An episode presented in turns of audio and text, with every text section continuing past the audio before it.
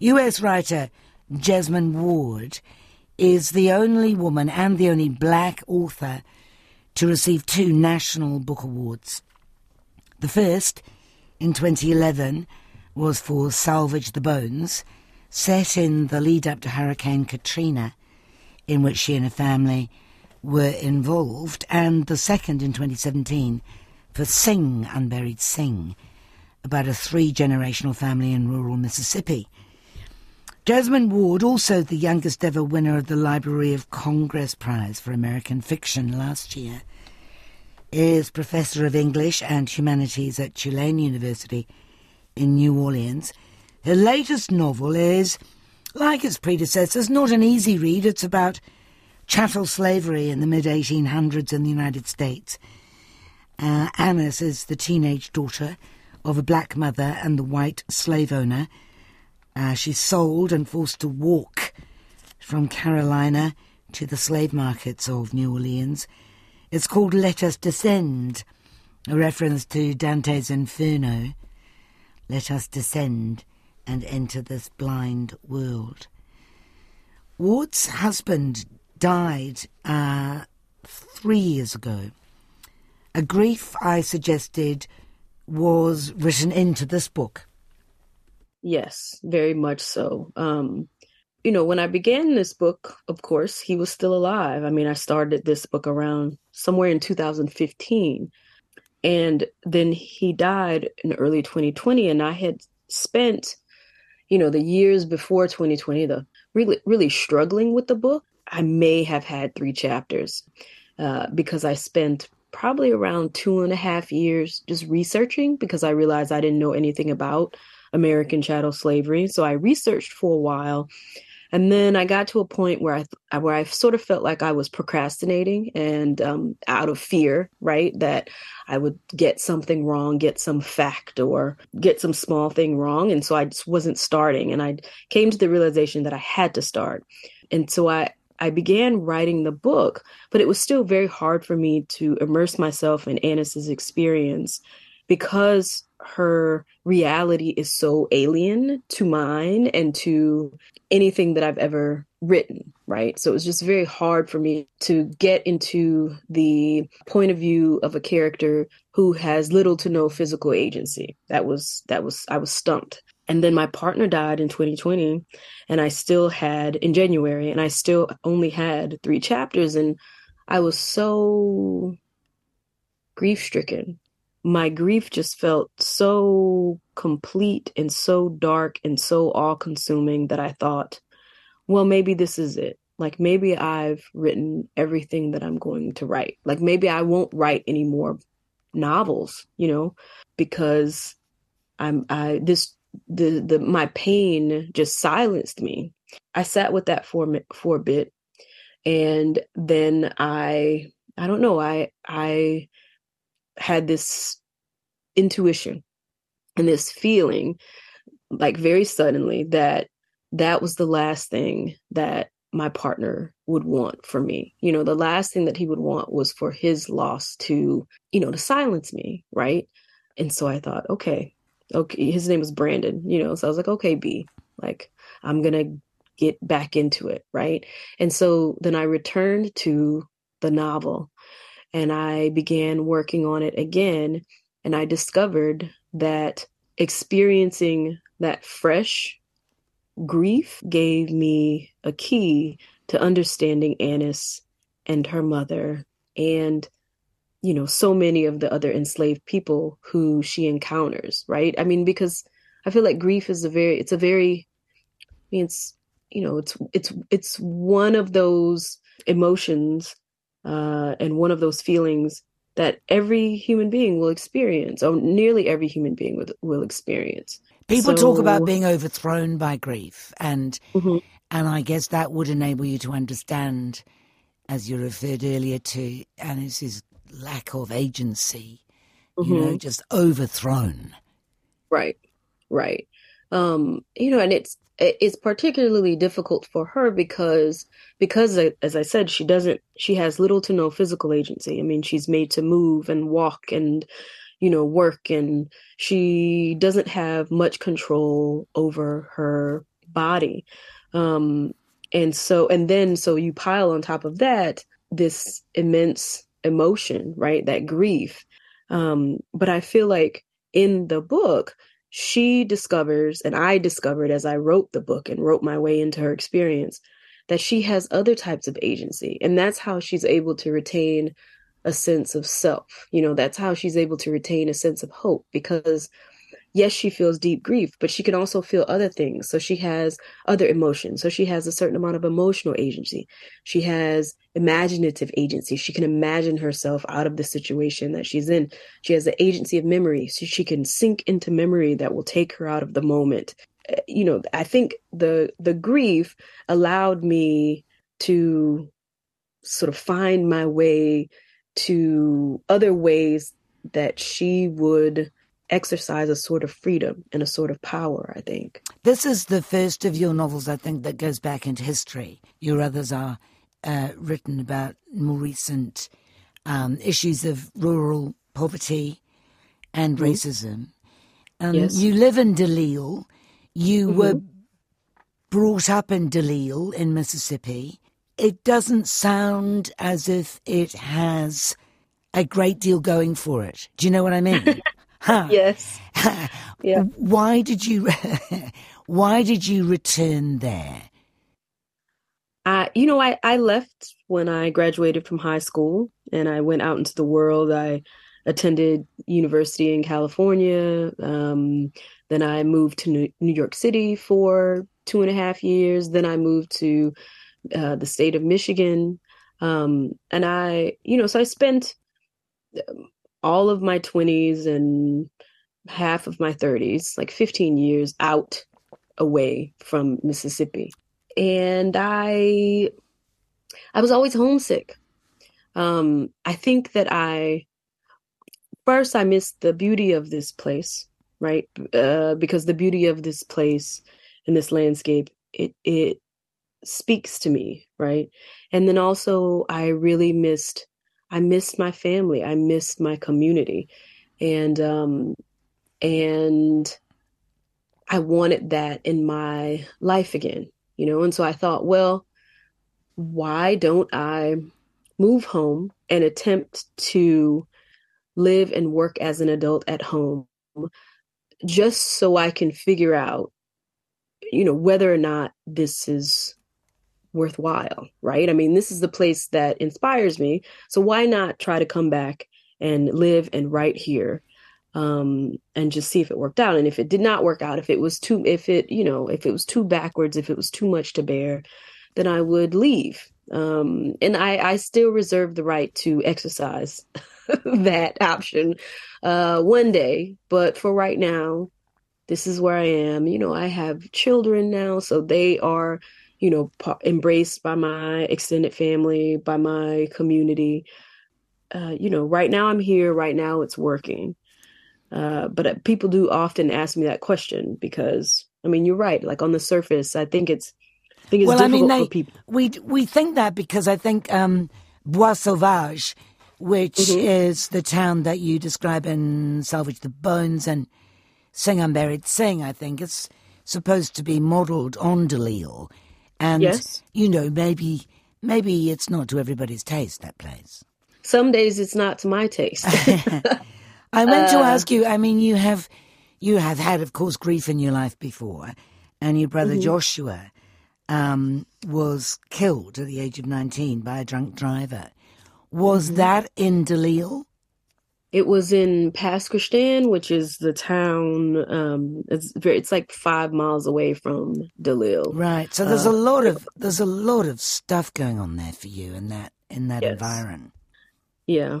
Um, you know, I think I and I and I do. I think that my brother's loss also plays a part in it too, because I think if my brother had not passed away, I think that I would be less conflicted about leaving this place and living my adult life and raising children somewhere else. Well, you mean you um, feel like you're leaving him again if you go? Yeah.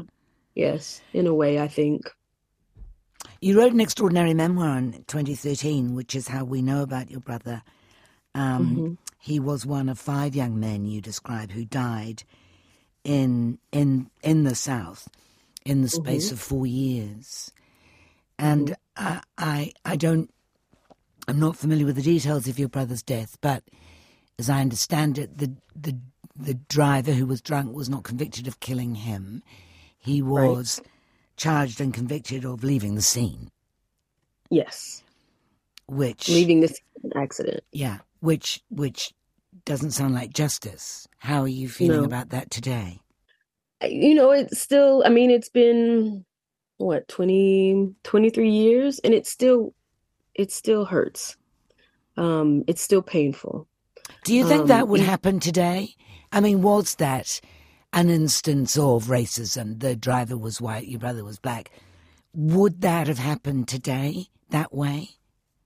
I think so. Do you? Yeah, I do. I yeah, I think that that it's entirely possible for that to happen here here in uh especially in Mississippi. We are very aware that racism still exists and that it expresses itself throughout our lives and now, you know, and even in our deaths. I think that's what my brother's death and the court case around his death, I feel like that's one of the things that it taught me. Um, so yeah, I mean, it's still painful, e- even even though I feel like I was sort of push trying attempting to push back against the way that my brother's life had been erased in some way, right? Like we'd been told, you know, basically that his life didn't matter. And so I, you know, in part I wrote the book because I wanted to say, but he did matter. You know, he does matter even today. I'm talking to American writer Jesmyn Ward, whose latest book is called Let Us Descend. The um, horrific march that you describe that Annis is forced to undertake from Carolina to New Orleans. I mean, it's it's very very difficult to read, and I Mhm. imagine very difficult to write. She says Uh, these people treat us like livestock. Mhm. But it was worse than that. It was Yeah. worse than that. Why would people who had paid good money for these slaves, why would they risk damaging them beyond repair on that march? That's the question in my head. Is it a legitimate question? I mean, I think, you know, the, I've heard people say this, and I think it, it, it, it, it is apt in this situation. But I've heard people say the cruelty is the point, the driving home, you know, Right. uh, of- so they were it- they were treated worse than livestock because there was racism as well as sheer pragmatism they had to get from A to B. But the suffering was the point. right, right, Mm. yes, I mean, it's counterintuitive, right? Because so many must have died on that walk. yeah, yeah. But I think I don't know. I mean, and they probably figured too. Um, you know, I learned some of this in the in the research that I did on American chattel slavery. You know, they some of them, yes, did die. I mean, but you if you think about the Middle Passage and the amount of pe- of the millions and millions of people who were, you know, transported in the Middle Passage and died, right? I mean, they just sort of chalked those losses up and kept it moving and I don't know, probably assumed that they could recoup that money some way, I don't know, down the line. Probably, um, you know, when I did research on the actual slave markets, I mean, they would hide deformities, they would um they would attempt to doctor, you know, on this on the enslaved people to make to create this uh, illusion of health, right? They would t- tell them sort of certain narratives, right? So they could sell for more money. They would be like, okay, you know, you're a, a healthy field hand, and this is what you can do. This is what you can do. So when buyers come up to you, this is what you. If they ask you questions, this is what you say to them, right? So they had all these, um, you know, little uh, methods, right? These these sort of plans um, that they could put in in place. Uh, I guess in order to try to recoup as much money as they could um, and earn as much money as they could, you know, for the enslaved people, even though even though that everything was so difficult for them, you know, even though they were, you know, they were diseased, they were broken, they were run down, like it was a, a terrible way of of of transporting people. I recently read about the discovery of a slave auction advertisement. Mm. 600 slaves up for sale in Charleston, in South Carolina, 1835, um, mm. from rice plantations. Did you see that? This is a this is supposed to be a record. No other um, slave market has come close to that number. Did you see that? I did not see that. That is a very large number. Um, ProPublica, you know, that... ProPublica published it, and it was the work of a of a young woman who was doing her PhD or thesis into it. Six hmm. six hundred slaves advertised for sale. Extraordinary, yes. and extraordinary that you know the only reason anybody knows about that is because they saw this wee, this little advertisement in a newspaper. That's how she came upon it. Mm-hmm. And and you would think my goodness, you know, this history must have been known. It wasn't that long ago, 1835. And yet, no, there's still stuff to discover. Right. Does that surprise you at all? Uh, it doesn't surprise me that there's still stuff to discover. No, because I, because I feel like this country has done. I feel like this country has been particularly invested in erasing history and uh, crafting a new narrative. And, uh, you know, I mean, we can see that even today with everything going on in Florida, with, you know, them not even wanting to, you know, teach African American history, taking it off the curriculum. When they do teach it, they say that slaves earned valuable life skills. And that is the. Ex- I know, that was right. a cunning argument, wasn't it? Right. right. Mm. So it that is it does not surprise me at all that there's still so much left to discover about the system of slavery itself and you know and and and, and everything that existed concurrently with it. You know what like one of the things that was so that i was very surprised to learn um uh was about like the resistance to slavery you know among the enslaved because we were definitely not taught about that in school. Um you know the only sort of conversation that we would have sometimes about resistance would be when there were revolts right? And there were sort of one or two that would come up in the conversation and then that's it right? And so one of the things that i was surprised to learn was that resistance seemed to be everywhere you know and, and it and it spanned a whole host of behaviors you know it it ranged from you know, enslaved people breaking tools, to enslaved people running away, to enslaved people sort of aiding uh, communities of runaways around, you know, the plantations, to people, you know, running away and and and establishing entire communities in the wilderness, to people even when they were being processed, you know, through the slave pens in New Orleans, you know, and they're given that script that they have to follow. So many uh, enslaved people decided no, that they would risk the punishment and they would, you know, speak up and would um, refute the script. You know, they would ask, you know, if they thought somebody may have seemed like a decent person and they were attempting to buy them, they'd be like, can you not split me and my family up? You know, can you buy me along with this person? So, I mean, it seemed like resistance, you know, was something that was that was widespread. And um, that is um, some so, kind of that's some kind of agency that you give to Annis. Right. Right. Yeah. Right. You've spoken in the past about how important reading was for you as a child. You had mm-hmm. a lovely expression for it. You felt safe in the cradle of the story.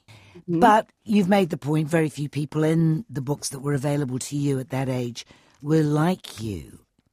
Right. What were you like? um, I was quiet and watchful, and I, of course, love to read. And it was not difficult for me to find books with protagonists who were girls around the same age that I was. I think what was more difficult was to find books about little girls who looked like me. Um, also, little girls, you know, and by that I mean who were you know, Black American.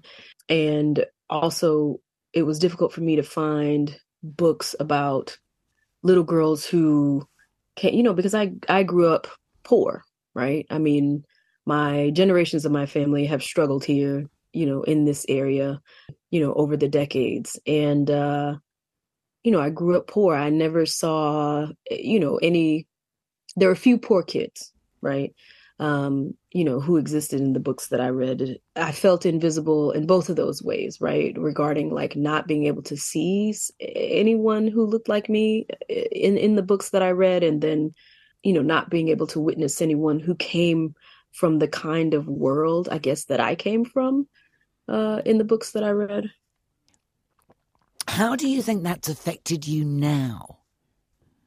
Well, I think part of the reason that I even came to well, first of all, I'm a writer because I love I love words, I love literature, I love storytelling, right? I love language.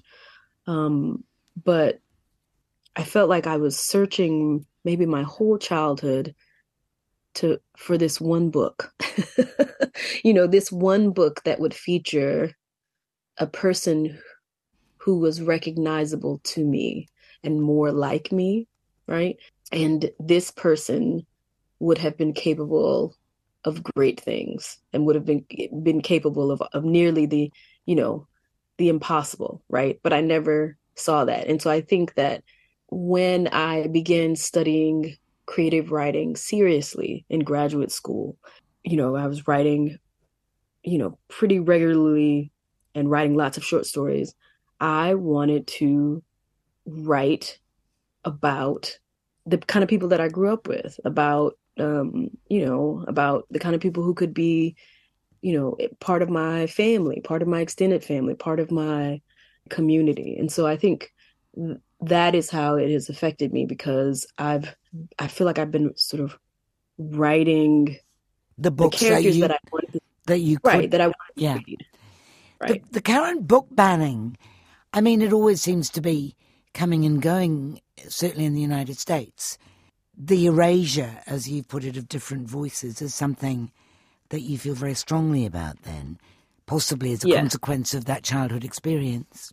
Yeah. I mean it's it's um it inspires several different emotions, you know. I mean it it it makes me it saddens me because I think about kids now, you know, kids like the kid that I was who are being affected by these bannings, who you know that where it means that when they go into their school library that they're not finding books you know that reflect them in some way you know and that that, that does something to you to move through the world and feel constantly invisible and erased you know and then it angers me too because you know i, I just my sister is my sister is a teacher. She's a math teacher but still like there's so many stories that have come out about you know teachers being fired teachers you know being you know censored teachers having to remove you know books from their classrooms and not even uh, being able to have the books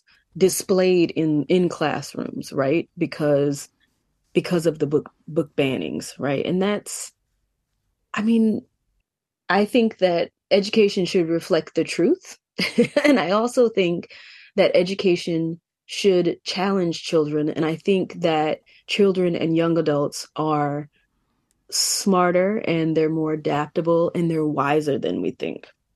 And so I, I, they, but book bannings, I, you know, yes, I, I have a real problem with them. Uh, I think that your book, Salvage the Bones, has been challenged by some parents in some schools. Um, yes. Because it deals with issues such as uh, teenage pregnancy, sexual assault, um, are there books that are too graphic for children? Or are you arguing for just a, a sort of sensible teacher uh, discrimination on the basis of common sense? I mean, I didn't write Salvage the Bones for children. No. I didn't even write Salvage the Bones for young adults. Like, Salvage the Bones is an adult novel. It just happens to be about teenagers. Uh, One could ask and, what, what what what was it what was it doing in that school then?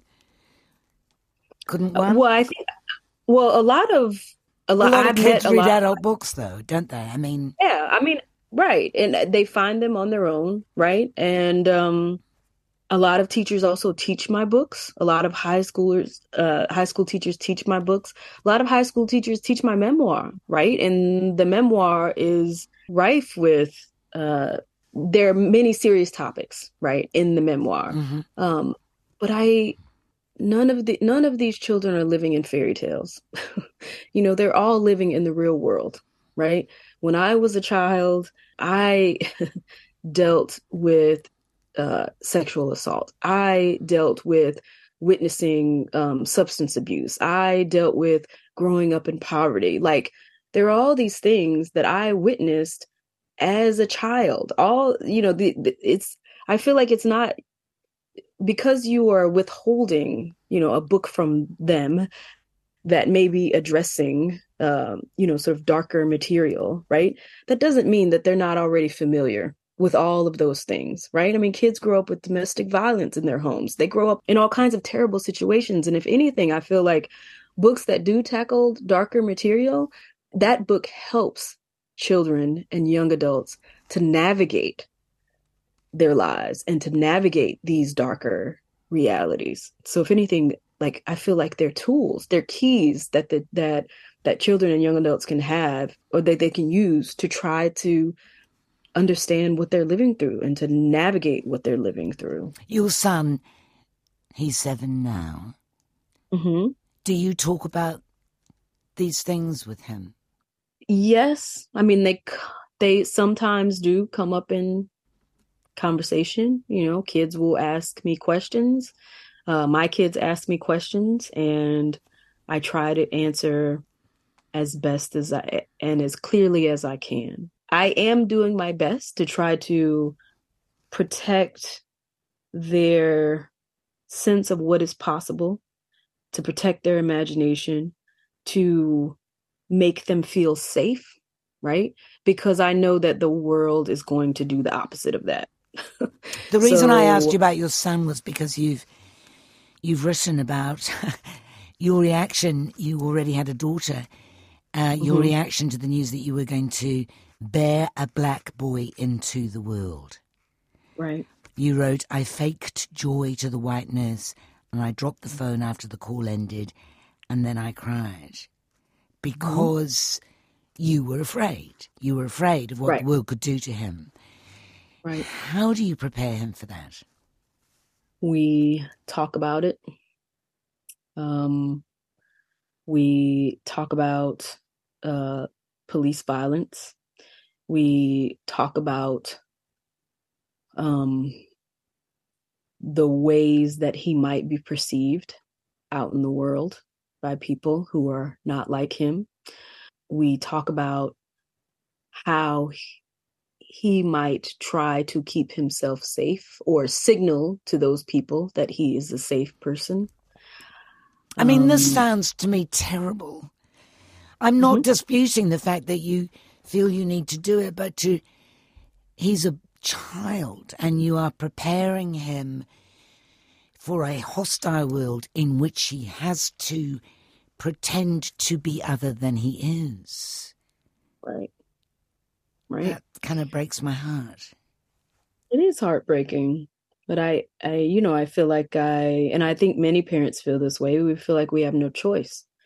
I mean, the the alternate to that is to not give your child the tool, whatever tools you can give to help them survive, right? I mean, and I feel like that's one of the the sort of base responsibilities of parenthood is to provide your child with as much tools as you can so that when they're out in the world and um, you know they're away from you uh, and you have you are less able to keep them safe they can do what they can do to be safe mm. and to live. It was Jesmyn Ward. Whose latest book is called let us descend